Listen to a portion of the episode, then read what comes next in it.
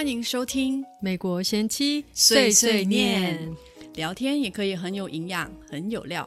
每周跟大家分享营养健康知识与美国移民生活的经验，每周二十分，让你人生更加分。欢迎大家跟我们一起最轻松自在的方式，边聊天边学习哦。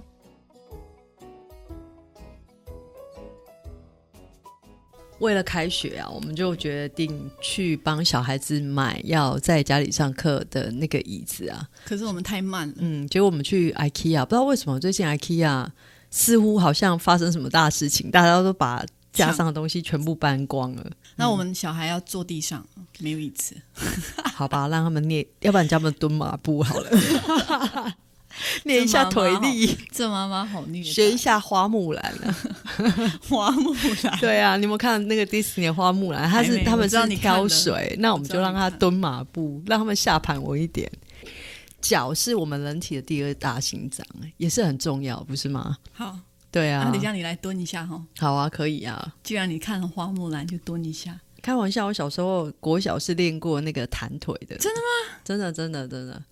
那我不敢太靠近，小心一点，被我们踢到可能是内伤哦。保持距离，保持距离。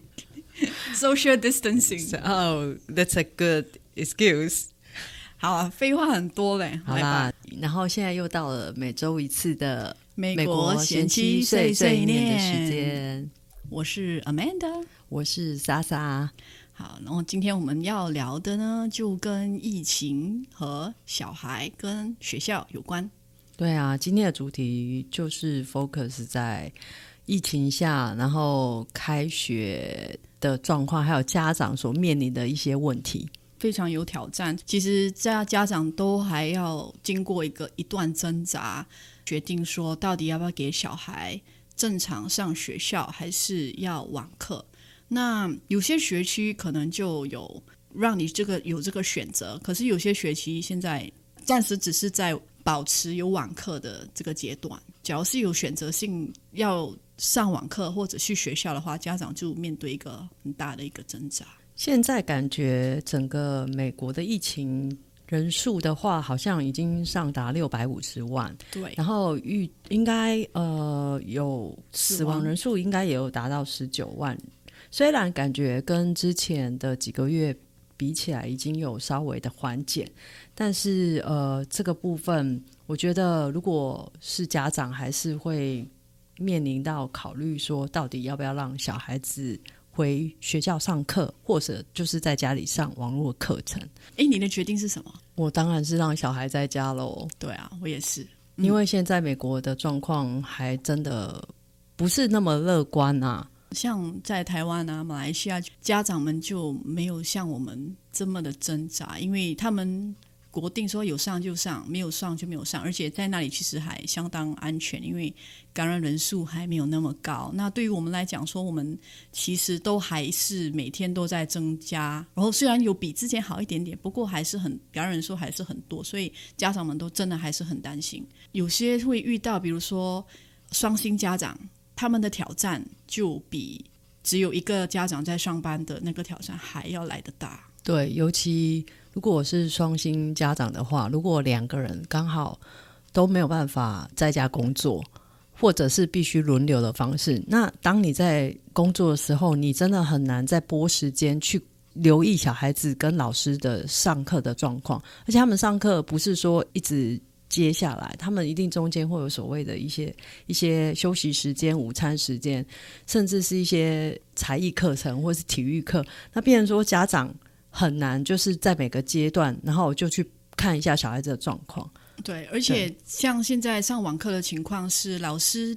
点名的情况，很多学区都是以两个为标准。第一个就是他在网上网络上课的时候有没有看到你这个本人；第二个就是以交功课，就是你当天必须在网上交一份功课，十二点以前交那份功课，那你才算是有出席。对。所以家长也会面对这一方面的压力，因为呃，就是要确保小孩们都会有交功课，有准时呃，就是上课啦，否则到时候你会可能就被取消资格，入学的资格，对，这是蛮严重的。是，刚才我们讲到双薪家长，因为双薪家长有一些是可能需要去上班，对，那有一些双薪家长可以在家里上班。其实，在家里上班的双薪家长，他们的压力也非常的大，因为，嗯，比如说老公和老婆之间要很协调嘛。然后，假如是说其中一方要上网开会，然后另一方也要开会，那小孩怎么办？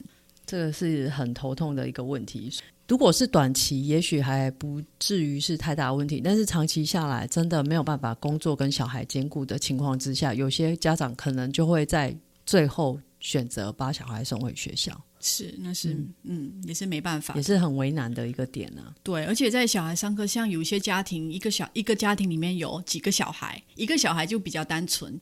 顾好这个小孩就好了。那假如是有两个、三个或四个的话，那真的是像我有朋友，就是三个小孩。比如说三个小孩有两个，一个八岁，一个九岁，然后可能有一个三岁或四岁的话，嗯，那比较大小孩可能还能够一人放一个房间，一人给一台电脑，然后上课。然后那个小的就变成在那边跑来跑去，对，像我们家也干干扰哥哥姐姐上课，要不然就是。呃，会突然在荧幕后面做出一些让你很傻眼的事情，比如没有穿着裤子在那边跑来跑去。像我家弟弟就常常做这种事情。对啊，啊，不不止小孩啊，搞不好爸爸在家都习惯穿着内裤在上班的，然后突然突然不知道小孩在上课，然后就很自然的走过去，然后老师就啊。而且他们小孩坐着，他们的那个高度比较低，对，所以我们走过去刚好是看到下全身，全身一览无遗，下半身比较多，就很尴尬。还有另外一方面，在家在家里上课的电脑啊，网络是一个很大的问题。对对，因为网络有时候会断掉。对，我不知道为什么最近的网络状况真的不是很稳定。然后。如果网络断掉的话，你知道吗？那个可能要重新连线，或者是你还要再登录。那小朋友自己不会操作，那变成说父母亲如果又在开会或者处理一些重要的事情，根本没有办法去当下解决那个问题。尤其是像那种五岁、六岁、七岁这种比较小，大的就还好。那种小的，你爸妈在上班，他就在妈咪妈咪。对对，这是很大的困扰。对网络的稳定稳定性。真的会被人干扰。还有，我觉得还有一个很大的问题啊，就是老师在上课的时候，老师说，虽然他们现在用的不管是 Zoom 啊，或是 Microsoft Team 或者其他的一些线上，现在都要用 Microsoft Team，他们不给用 Zoom。嗯，对，这些这些线上的那个课程的话，他们原则上老师是很难去掌控所有学生的状况，因为毕竟他要面对一个荧幕，然后他要去把他的教材打开，然后就是教导学生。他准备的课程，在这里的话是一个老师，大概二十到二十二三个学生。对，那老师很难就是去掌控好每个学生的状况，所以他跟学生之间的互动是没有办法在教室一样，就是说全部的学生是专注在一个老师身上，由老师来做一个控制。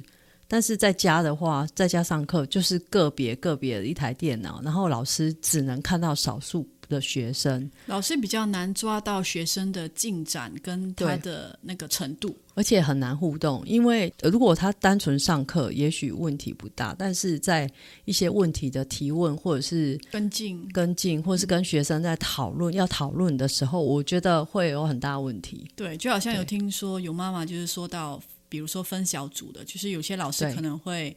根据程度在班上分组讨论讨论这方面，就看你的程度分 A 组 B 组，然后你就老师比较能够好调教，根据程度调教。对，在美国其实蛮特别，就是老师会依据不同的，他们会分小组，然后在课堂上分小组练习的时候，他会把一些差不多的学生放在一起。然后让就是给他们一个任务，是他们都可以达成的。那也许呃有另外一组学生，他们能力比较好，他就会给给他更难的任务，让他们去达成。所以他其实是有点依据学生的状况去调整，并不是固定一个模式。对，这是美国还蛮不错的地方啊。是，嗯，听到一个妈妈就是今天有讲到，比如说你要 log in 去上网课，然后有时候你迟到。然后你迟到的时候，因为老师已经开始讲课，然后老师没办法衔接。其实老师要 let you in，就是老师要同意你进入，对，要同意你进入嘛。对。当你迟到可能五分钟，老师已经开始了，然后老师不知道你要进入的话，那他可能一直都没有按，然后你就一直没办法。对，因为他可能很专心在讲课，他没有看到你。这个就是也是一个很大的问题。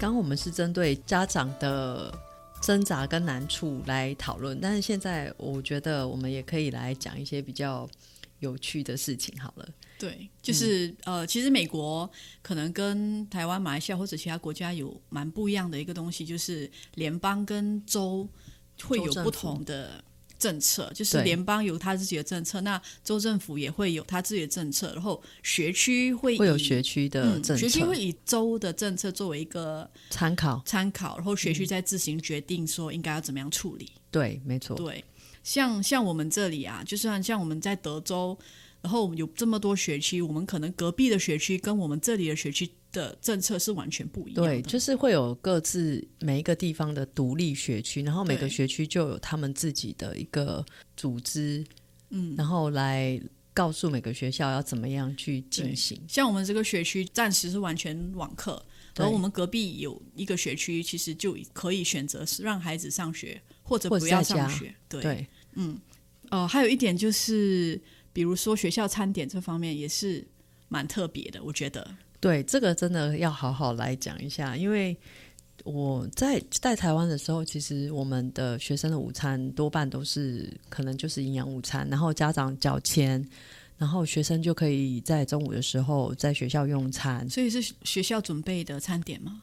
呃，应该是就是他们有一个委外单位，然后就是等于说他们会竞标嘛，然后竞标到之后，他们就等于说这个学期，然后就提供学校的餐点，他们有中央的厨房，然后把它煮好之后送到学校，有点像自助餐式的方式，就是每个学生是就是可以享用那些食物。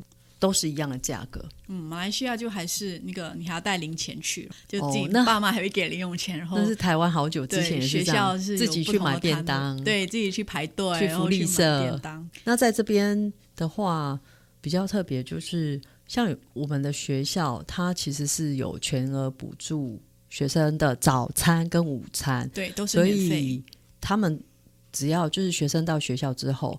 就可以去领取早餐，然后中午的时候就可以去领取午餐。嗯那这个部分都是由那个政府来支付，那家长是不需要额外去支付这些费用。嗯可是我们附近有些学区呢，就是小孩去学校要买早午餐，这些都是要付费的。呃，那个联邦对于比较低收入的家庭有一个特别的照顾，就是他们可以得到免费的餐点。我觉得很合理耶，因为你看疫情期间，真的很多服务业的家长，他们可能没有工作。那没有工作，第一面临的就是小孩子，你知道吗？他们会不会有饥饿的问题？那我觉得美国政府其实在对呃小孩子这部分的照顾是很无微不至的。所以他们会提供很多，像说学校的，就算你没有呃上学的时候，学校还是可以让你去 curbside pick up 你的食物。对，这个是现在在疫情的时候有一个特别的那个方案，对，就是就是因为可能有些家庭呃会依赖学校来提供，提供食物。对给小朋友。是。那现在因为疫情，小朋友没有上学的话呢，家长就可能没办法，没有收入又没有对。没有办法去取得食物，或者是要上班没有时间，还是之类的问题。嗯。然后，因为像我在之前新闻上就有看到，其实一个星期小朋友的餐点，他们有计算是个星期大概三十元左右，哎，所以大概嗯一餐大概是五块嘛。对，五块美金啊。嗯然后，假如是你有多小孩的话，四个、五个小孩的话，那其实对于低收入家庭来说是一个蛮大的负担。其实这边很多低收入家庭的小孩数量都还蛮多的，对，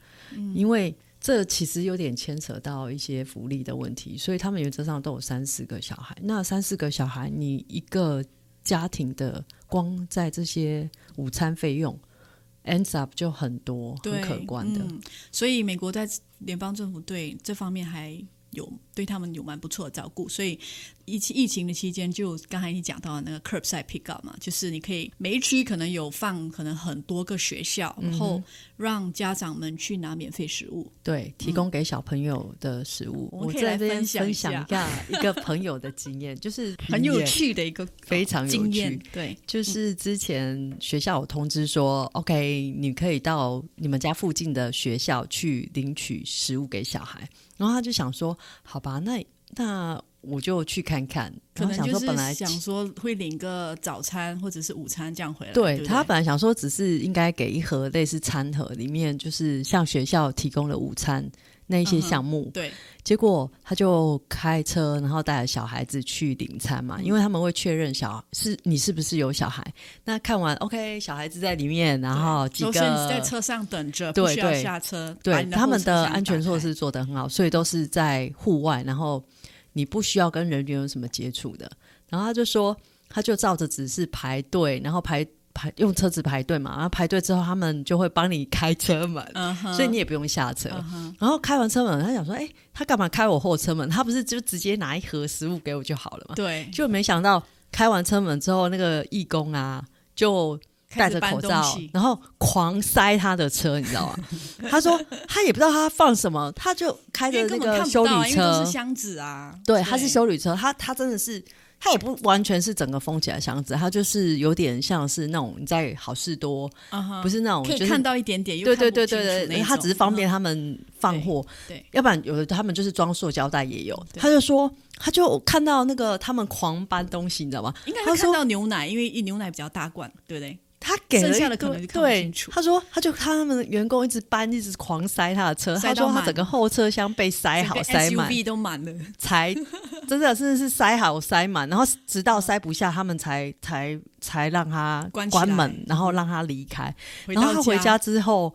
开了他的那个后车厢，差点被吓死，因为他就看到呃，一下子就看到大概有五六加仑的牛奶。你知道五六加仑有多少吗？五六加多到我们的冰箱一般只能可可以放可能两到三加仑就差不多很满。对，他就说那么多加仑牛奶要干嘛？拿我就说，那你可以拿去洗牛奶浴啊，或者拿去做 cheese 啊，对不对？要不然那种牛奶其实真的有有那个使用期间。好浪费洗牛奶澡，人家给你的救济没有，那是开玩笑，怎么有可能呢？就是至少就是。要么，要么就是赶快赶、快喝一喝，要不然就看朋友需要给朋友，然后再来蛋，蛋也给了一堆。这边的蛋不是给你一颗一颗，是那种一体蛋，就是嗯装在那种纸盒里面，然后冷冻的对，那个还好，你可以放你家冷冻柜，可以慢慢用。对，然后接下来生呢，鲜类的，还有什么？知道？他说那个鸡鸡柳条，就这边你去墨西哥餐厅，你吃法希塔，他们都会有那种对。鸡胸，有没有烤的？他说给了他十二包，十二包，对，冷冻的、哦，吓死了冷冻的。而且那个一包的量大概是我觉得可以供给，五磅吗？呃，大概五磅，对，很可怕。所以还有十二包好鸡肉。多那种，呃，对，就是等于说是那种种批发的那种感觉，那个就是他们在卖给餐厅在用的那那种商用的那种，真的很大袋。然后再来还有里脊肉，那种猪里脊一条，大条嘛，对？在好事多买的那种。对，他说给他大概三条吧，这还好。然后还有什么？哦，peanut butter。哦，你知道他收了多少罐 peanut butter？他十罐，至少有十二罐。吓死！然后他说：“天哪，我这个 peanut butter 应该吃吃个十二年都吃不完吧？”其实这个还只是一部分，还有还有那个罐头，就是一些豆类的罐头，或者是一些浓汤的罐头，嗯哼，哦，还有干的豆子，嗯哼，哦，那还有什么？你知道，生鲜也还生鲜蔬果，还有给你一些水果，对对对。橘但我跟你说，子啊去拿了一次过后，不敢再去拿了。真的，他那个苹果，我听他说至少也有五六袋吧，那些那些食物拿回来应该可以 party。我觉得不止 party，根本可以去中原普渡了，好不好？现在不是七月份吗？刚好可以中原普渡。只是你看啊，中原普渡不是什么都有嘛，就是有罐头，有水果，然后菜煮一煮也可以拜啊，然后还有什么呢？嗯还有 OK 鸡柳烤一烤也可以拌，三牲都快有了，有猪有鸡，对不对？还差鱼而已，真的是做澎湃哎、对这这个是我觉得挺有趣的啊、以上就是给大家分享一下 这个有趣的经验。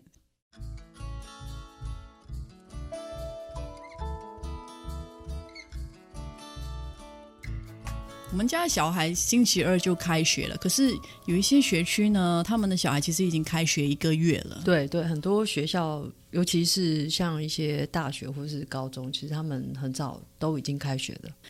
因为开学了一个月了嘛，所以陆续有一些关于疫情的消息出来。开学跟疫情的这些相关消息啊，对，就比如说呢，八月三十一号的时候，在那个新闻有看到一个 Twitter，然后这个 tweet 呢在。那个网上是蛮红的，在哪里啊？哪一州啊？佛罗里达。嗯哼，嗯，佛罗里达呢，就一所高高中的开学第一天嘛，大家都拥挤在一个空间，然后就有学生拍到那个照片，然后把它放上网去。那这从照片中，我们会可以在 Facebook 上面 share 给大家看啊。然后你看到这张照片，你就会觉得说，在学校要做到所谓的 social distancing。是非常困难的。对啊，尤其学校的空间又是很有限的。对，特别是像你在换课时间呐，然后你需要从这个课室到另外一个课室，比较大班的他们会要这样子做。中学、大学，对他们会交换，就是他们不是固定的教室，他们必须要去跑教室。对，跑教室，那大家跑教室时间都会在走廊。对，还有就是呃，上学跟放学那段时间，大家也会聚集在一个地方，群聚的状况就会很明显。对，然后呢，像在佛罗里达，他们有些学区其实没有规定学生一定要戴口罩。哎，这边感觉有些都是只是呼吁啦，但是没有办法去强制的。对，有一些他们会说你一定要戴啦，可是有也有很多学区，因为大家都有自己的自由，都会说，哎，只是建议你戴，那你最后戴不戴是你自己决定的。这样，嗯嗯。那我也分享一个，我在我看到有一个好像是八月初在那个乔治亚 （Georgia），对他们开学的时候，因为一样的状况嘛，学生一定就是都挤在走道上面啊，然后很多学生他可能年轻的小朋友，他一定觉得哎，干嘛戴口罩？他就没有戴，然后。这个学校其实你说大不大，说小不小，大概就两千个人左右，蛮大的。其实，嗯，就有一个大概中学学生，十五岁的学生啊。然后因为觉得看到有人没有戴口罩嘛，然后他也觉得，哎，这么多人，他其实可能就是不知道是紧张还是个，他就用手机就拍了，然后放在他的社群团体上面啊。结果我没有想到，好像学校发现之后，然后就。叫他五天不要来上学，对，因为他们是说学校他没有同意他把这个照片放到社群，他可能是担心学校可能担心说这会不会影响到那种学生的恐慌，嗯，对，觉得这段期间可能就比较敏感，对，会不会造成一些人就是很害怕去学校，对，所以那个学校都会有规定说你要把一些照片或者。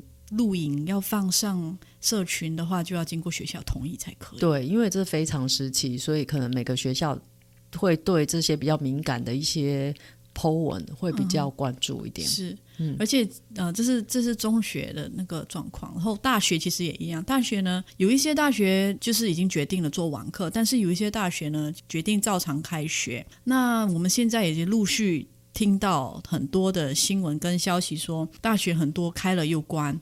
就比如说那个有一个北卡一间大学啊，嗯哼，就开学一星期，然后疫情马上就很恶化嘛，学校就关闭了，也要求学生撤出。对啊，这个如果真的是因为开学，然后没有办法做好防疫的话，我觉得还是可能线上课程对学生跟教授都是比较好的一个方式。对，尤其是我觉得大学生上网课是没什么问题啦，除非是说像要做实验一些东这些东西就操作上是没有办法。但是我觉得基本上的线上课程。是应该没有问题，因为他们不像小学生，嗯，需要家长的协助。对，所以你看这些大学哦，本来以为说这样子开学能够照常的生活，可是突然间又这样关学，所以对学校也是对学生跟家长造成很大的困扰。因为比如说有些学生已经搬入宿舍啦之类的，然后学校就要求你现在撤出又搬回家，把东西全部搬回来，对，那就真的造成很大的不便。然后刚刚都是讲学生，其实还有一则新闻，其实是关于老师的。因为在那个美国堪萨斯州啊，就有嘿有老师，因为他可能他自己担心说，校园其实没有办法做到完全的那个社交距离这个部分，所以他自己想说，那我就跟学校解除合约好了，我就暂时不要来学校授课。结果。他可能因为呃，他要退出这个合约，要辞职的这个时间点，学校认定为太太短了，所以就必须说他要支付那些他没有办法来上班的时候，他们请代课老师的那些费用啊，或者是甚至他要为为了这个呃违约的部分，他必须要罚款可能就现象产生。可能学区可能会有，比如说你要解除合约的话，要提早多久给他们知道？那对因为现在太多变数了，然后学区很多也是到了最后一分钟才决定说，哎，到底要网课还是要去学校上课？所以对对老师来说，他们也是太多的未知数，他们根本不知道他们自己会处在怎样的一个状态。对啊，如果说这个这种强迫性的、强迫性去罚老师款项的话，因为这个疫情的关系，然后老师自己要辞职，不想照着合约走的话，其实我觉得也要有有一些好的配套措施啊，否则老师这样子大家都离职之后，真的，你去哪里找人啊？对不对？而且不只单单只是老师的问题，可能学区的这些接下来要怎么样去进行他后来的课程，也是面临很大的一个问题。对，是一个很大的矛盾，因为老师一方面担心自己的安全和自己家人的安全问题，那学区要考量就是老师突然间辞职，那我现在要开学的话，也临时找不到老师的问题，所以真的很矛盾，对，很难两全其美。真的，嗯是。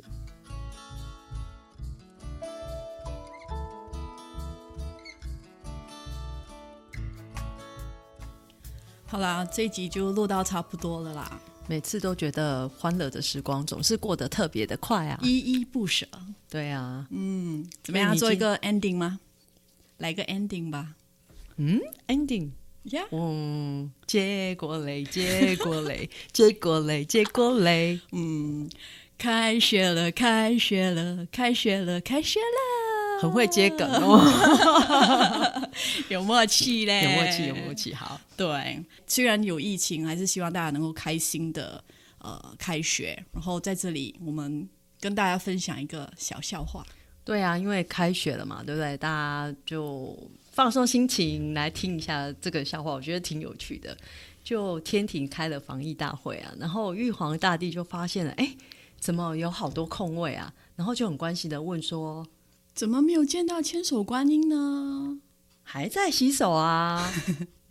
那四面佛呢？一周要领三个口罩，四面佛少一个口罩，所以不能来啊。嗯，药师佛呢？